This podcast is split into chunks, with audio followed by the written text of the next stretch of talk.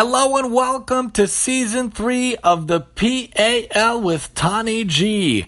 Let's talk how to incorporate a Mishnah per podcast of Pirkei Avos with sagely commentary and practical lessons and practical advice woven in. This time we're going to be using the Yad Avraham from the ArtScroll series, and we're going to be trying to do one Mishnah per podcast, and we're going to not talk about every single aspect of the Mishnah, but try to find the best things to help us lead a more moral, ethical, and fulfilling, uplifting life. So today we begin with the introduction, we begin with the beginning of the Pirkei Avos, and here we're going to talk about a little bit of the introduction, a little bit of the introductory Mishnah. Again, all episodes from season two and season one are available on www.anchor.fm slash T-A-N-I-G. The first chapter of Avos and the second chapter, to a smaller extent, traces the chain of Torah transmission through the generations and cites the maxims, the sayings of various sages who formed the links in the chain. The commentator suggests various reasons why the Tana does this. Rav explains that one might think that the tractate Avos, which is a collection of moral, moral and ethical teachings of our sayings, God forbid, didn't come from the the word and the mouth of God Himself. Of course course it did, but the ethical and moral teachings of even the greatest of the non Jewish scholars are the product of human intellect, God forbid, is what people would think, which is by its nature imperfect. Avos, on the other hand, is a product of divine intelligence, which by definition is infallible. Tiferes Yisrael also expands on this and says that perfection also requires refinement of character. Clearly, the Torah that we were given must contain instructions for refining our character, uplifting our morals, and uplifting uplifting our ethical character, which are the funda- fundamental, excuse me, foundations of Tractate Avos. Meiri also explains that there is an unfortunate tendency among people to minimize the importance of moral and ethical teachings. Unfortunately, that happens a lot. So we try here on the show to do a Mishnah per day and see how we can enlighten and enliven our lives in a simple, practical way using the powerful and wonderful words of the timeless teachings of the sages.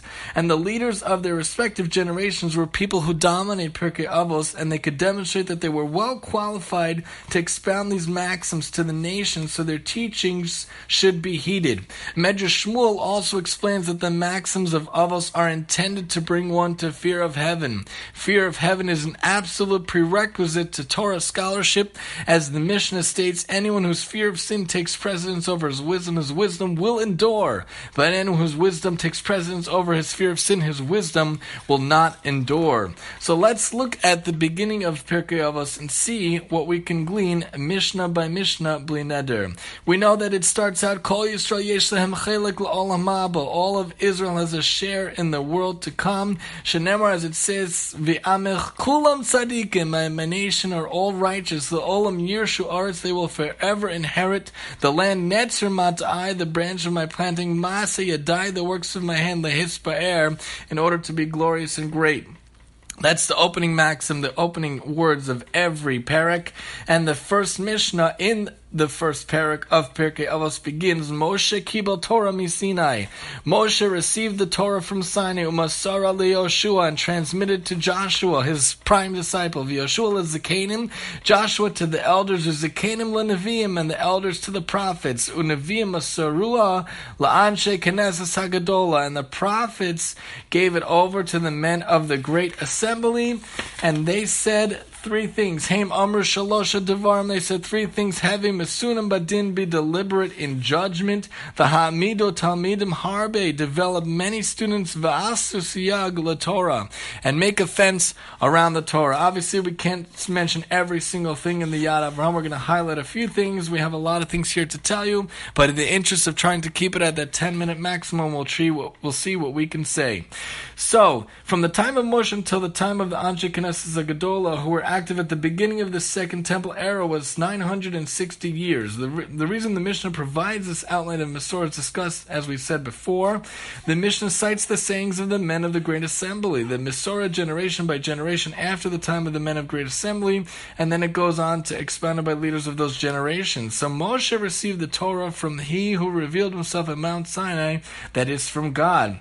Moshe's outstanding humility, as Scripture describes him as exceedingly humble more than any person on the face of the earth, made him the most suitable candidate to receive the Torah. So what we can learn from Moshe, the greatest thing he was ever called was Eved Hashem, even though he did a million things for the Jewish people, that was the best thing he could be the best thing he wanted to write because he was so humble, and we too should be that humble. We should try to at least emulate some aspect of being that humble. Torah refers to both Torah Shebechsav, the written Torah, and Torah Shebal Peh, the oral Torah, that elucidates the written Torah. At Sinai, Moshe received the entire written Torah, including the five books of Moses and the five books of, and the excuse me, and the books of the Nevi'im, prophets, and Kesuvim writings, and the oral Torah, which includes the Mishnah, the collection of the detailed laws of the Torah, and the Gemara, which consists of analyzing the Mishnah through which actual halacha is derived. Transmitted to Joshua, Moshe transmitted the Torah to his disciple Joshua, who succeeded him as the leader of the Jewish nature, nation. Here, the Mishnah refers only to the oral Torah. Rabachi explains there was no need for Moshe to transmit the written Torah to Joshua because Moshe had already written it down, so Joshua could study it himself.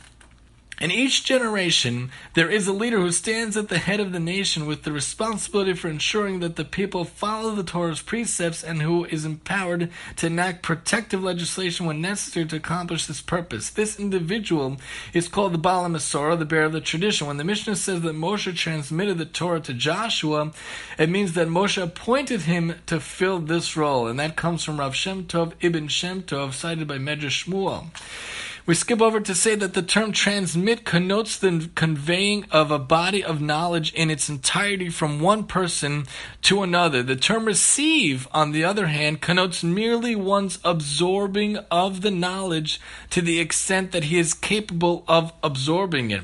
Obviously, no man can really know everything, but look at the term. While it's said that Moshe received Torah from God, it cannot be said that the Torah was transmitted to him. The term term transmit, however, does accurately describe Moshe's teaching of the Torah to Joshua, to Yoshua, for he conveyed to Joshua all the knowledge he received from God, but obviously he couldn't absorb everything that Hashem Kaviyachol knows. Joshua transmitted the Torah to the elders as it was transmitted to him by Moshe. These elders served as officers of Joshua's Beis Din during his lifetime in charge of enforcing his decisions and regulations. They outlived Joshua and after his death they succeeded him as leaders of the nation as the as a verse in Judges itself says. We're going to skip over and say how the elders gave it to the prophets. The last of the elders, Shimshon, transmitted the Masorah to the first of the prophets, Eli HaKohen, who in turn transmitted it to his disciple Shmuel, and Shmuel in turn transmitted the Masorah to the next generation of prophets, who transmitted it further until the end of the era of prophecy at the beginning of the Second Temple era. If that was confusing, just rewind and listen again. We're going to move over and say the men of the Great Assembly were a group of 120 sages who comprised the Sanhedrin at the beginning of the Second Temple era. When the nation returned from Babylonian exile, it consisted of Ezra, who succeeded his colleagues, including Chagai, Zachariah, and Malachi as well as Zerubbabel, Seraiah, Reelaiah, Mordechai Bilshan, the famous Mordechai from the book of Esther, Nehemiah and his colleagues, and other, others were also Hanani, Mishael, Azariah, and Daniel. Some others were prophets themselves. They're known as the men of the Great Assembly because they were great achievers. They were able to restore the crown of God's glory to its original luster and cause God's name to be glorified in the world. We're going to jump over and uh, talk about the three things for a minute or so. The Mishnah refers to the three things they said that are critical for the continued survival of the Torah. Deliberate in judgment. This is talking to judges. When presented with a court case or a question or halacha, do not judge the case or resolve the question hastily. Hastily. Judge it from all angles and analyze it in depth before rendering a decision and before you come to your verdict. Only when people have confidence in the judges and rabbis that they take the time to arrive at the correct decisions will they go to them to resolve their disputes. Develop many students. The surest way to ensure the survival of the Torah is to teach it to many students. The more students a person has, the more Torah knowledge is spread in the world, making the Torah less likely to be forgotten. God forbid that comes from Meir and Rabachia, and make a fence around the Torah. The Mishnah refers to rabbinic enactments designed to prevent transgression of biblical prohibitions, God forbid. Just like a fence protects a field from trespassers, so such enactments protect Torah law from being violated.